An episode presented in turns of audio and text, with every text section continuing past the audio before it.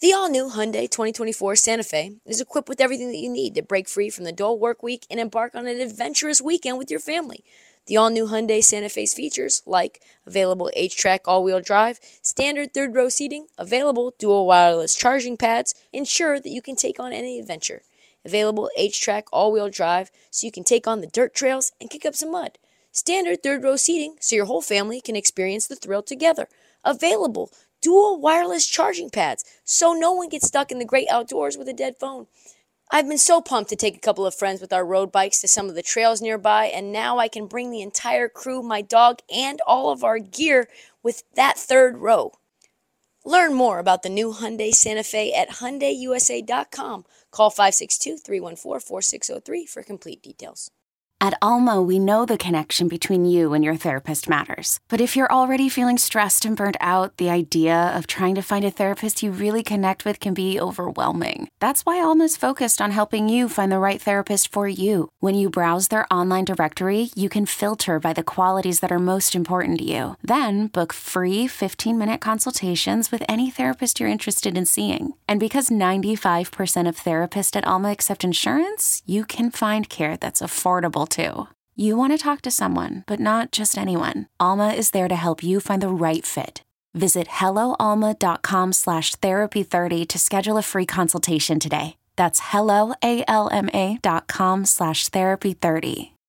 You're tuned in to Heat Check with Trysta Krick.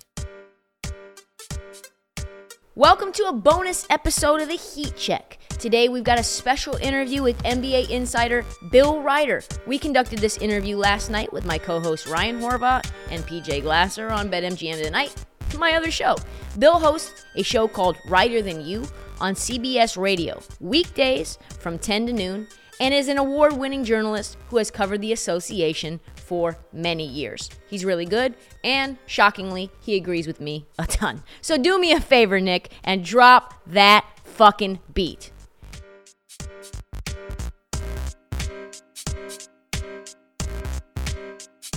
In this first clip, Bill decides to give his opinions on who he likes to come out of the East. I knew we were on the same wavelength as soon as he started saying mean things about the Brooklyn Nets. I do not believe in the Brooklyn Nets. I will fade them at every chance and take the risk they do come to work and figure it out. I like the Milwaukee Bucks. I know that's kind of chalk once they get healthy. I just think it's so easy to to look past because they're in the Midwest. I think we take Giannis really just for granted how well run that organization is, how dominant Giannis is. But I, I saw a lot of Cavaliers this year just bopping around talking to various folks and various teams. I just happened to be at a lot of their games, and I'm starting to talk myself into at least Cleveland overachieving. I know I'm not the only person in the country doing that, but if you think the drama is going to pull down the Celtics and the Nets, and there might be some injuries elsewhere, if like me you love the Sixers but think Doc Rivers is a walking postseason disaster, I think Cleveland's interesting. We also asked Bill about his thoughts on my dark horse pick to come out of the East, the Toronto Raptors. Listen in. I'm with you guys on Toronto. I don't have a bet on it, but I was talking to a couple buddies that we pool our resources and bet a little larger than we should every year. We're nibbling on the edges there. I think the Nets are like, look, the, the Brooklyn Nets could win the whole thing. They're talented enough. I think the likely outcome is they're going to be really underwhelming. We've seen this story before. What did Bill Parcells say? People tell you who they are. Kyrie Irving, unreliable. I mean, you guys know all the drama. That leaves the Sixers. I think they can be great. I love the moves they made. Added some three and D guys. Was around that organization for several days last week. They're actually legitimately confident. But if you think things can go wrong, if you think Embiid can get hurt again, if you think Doc Rivers is the wrong guy, I do, and that manifests itself maybe in the regular season instead of the postseason, I think Toronto's really interesting. Nick Nurse is one of the three or four best coaches in the game. They've got a pretty good core.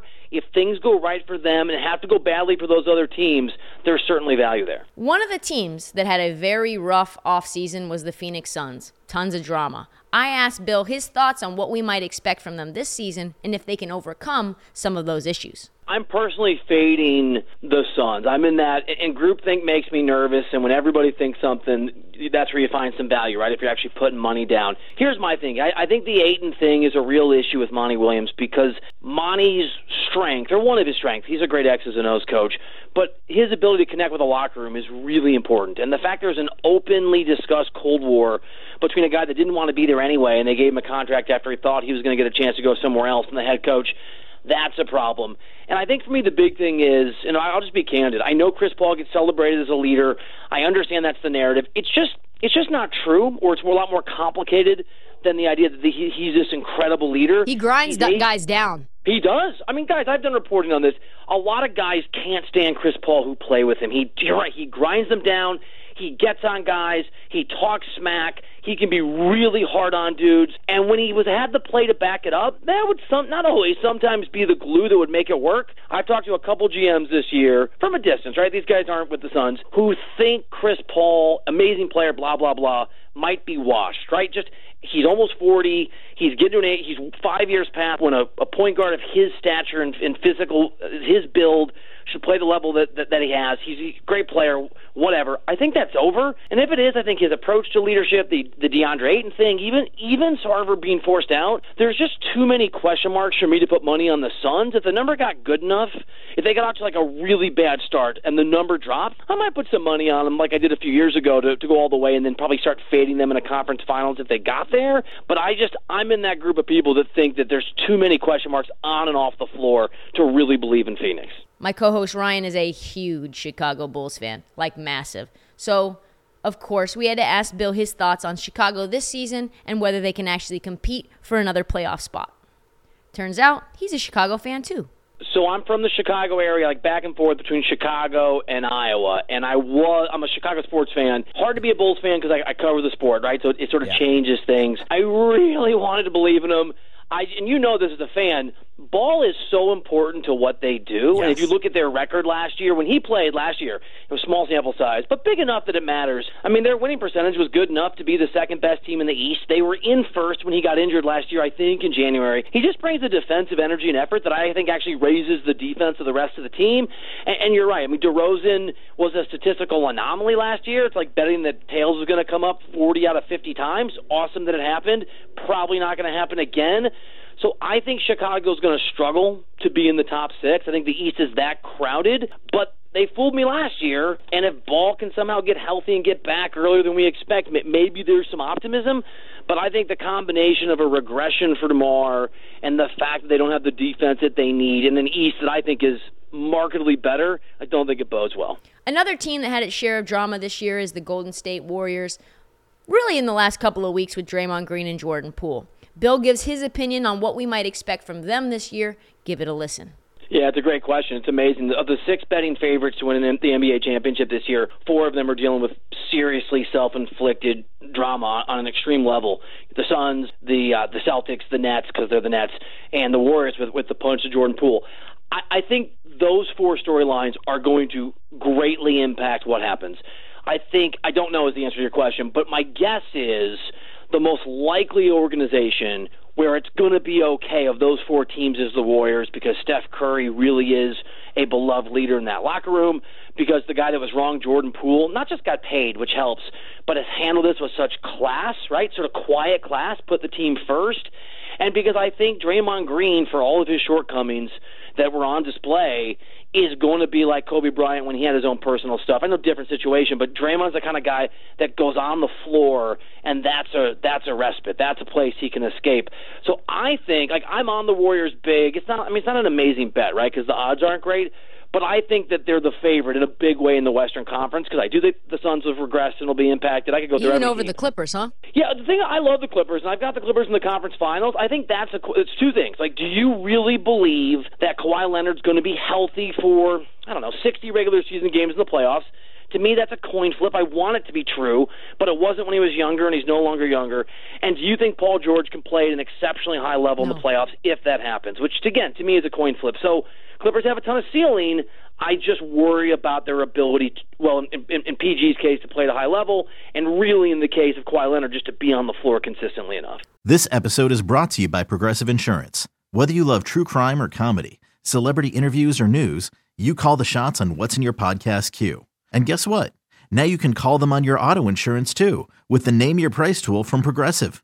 It works just the way it sounds. You tell Progressive how much you want to pay for car insurance, and they'll show you coverage options that fit your budget.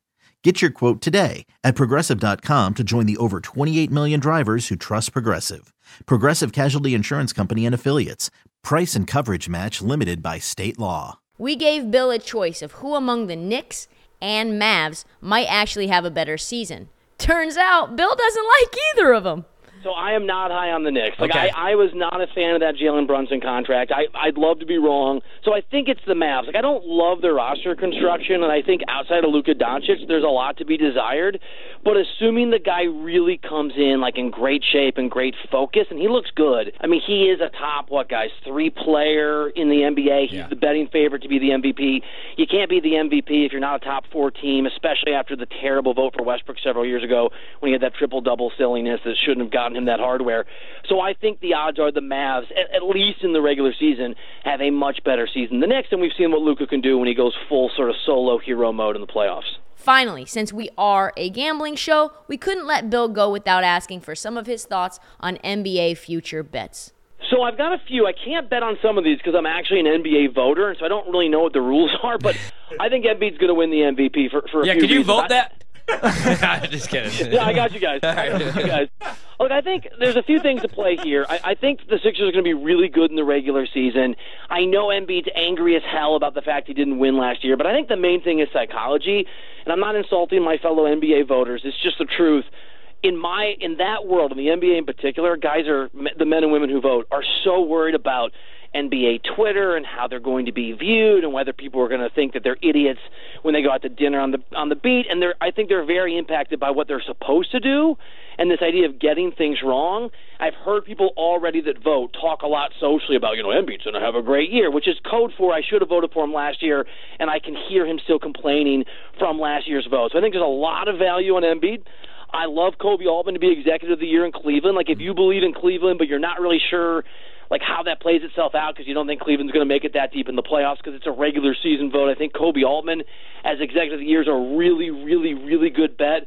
And I'm trying to I'm trying to talk myself into the under on the Lakers total because Lakers numbers are always enhanced because people in LA go to Vegas all the time. They just get a lot of help. Now, if you think Anthony Davis is going to willingly play the five and or stay healthy, I don't think either of those will happen. That's why we call him Humpty Dumpty on our We radio call show. him But if you Davis. do, yeah, I mean Anthony Humpty Dumpty Davis. I like the under on the Lakers because it's always too much. I'm a little worried LeBron's going to go beast mode at the end of his career. Those are the ones that I have money on, or that I would if I weren't an actual voter. That's all the time that we have for this bonus episode of the Heat Check. BetMGM tonight airs Monday through Friday, 7 p.m. to 11 p.m. Eastern Time. Yeah, it's a shitload of hours every single night. It's also available on demand on the Audacy app and is in podcast form wherever you find your podcasts. A million thanks to my co hosts PJ Glasser and Ryan Horvat and super producer Cameron Gray. Check back tomorrow for an all new episode. We're going to have mini episodes all the time, so keep checking the feed. Every damn day, something is popping, folks. And follow us. Follow the Heat Check as we cover the 2022 2023 NBA season, which I am so excited for. I can't even begin to tell you. Also, download, subscribe. Please tell all of your friends, every single damn one of them. Spread the word, it helps us. Sharing is caring. And give us a follow on social at, at this heat check and at Trysta Krick on TikTok because the heat check never sleeps. Thanks again, and we'll see you again soon.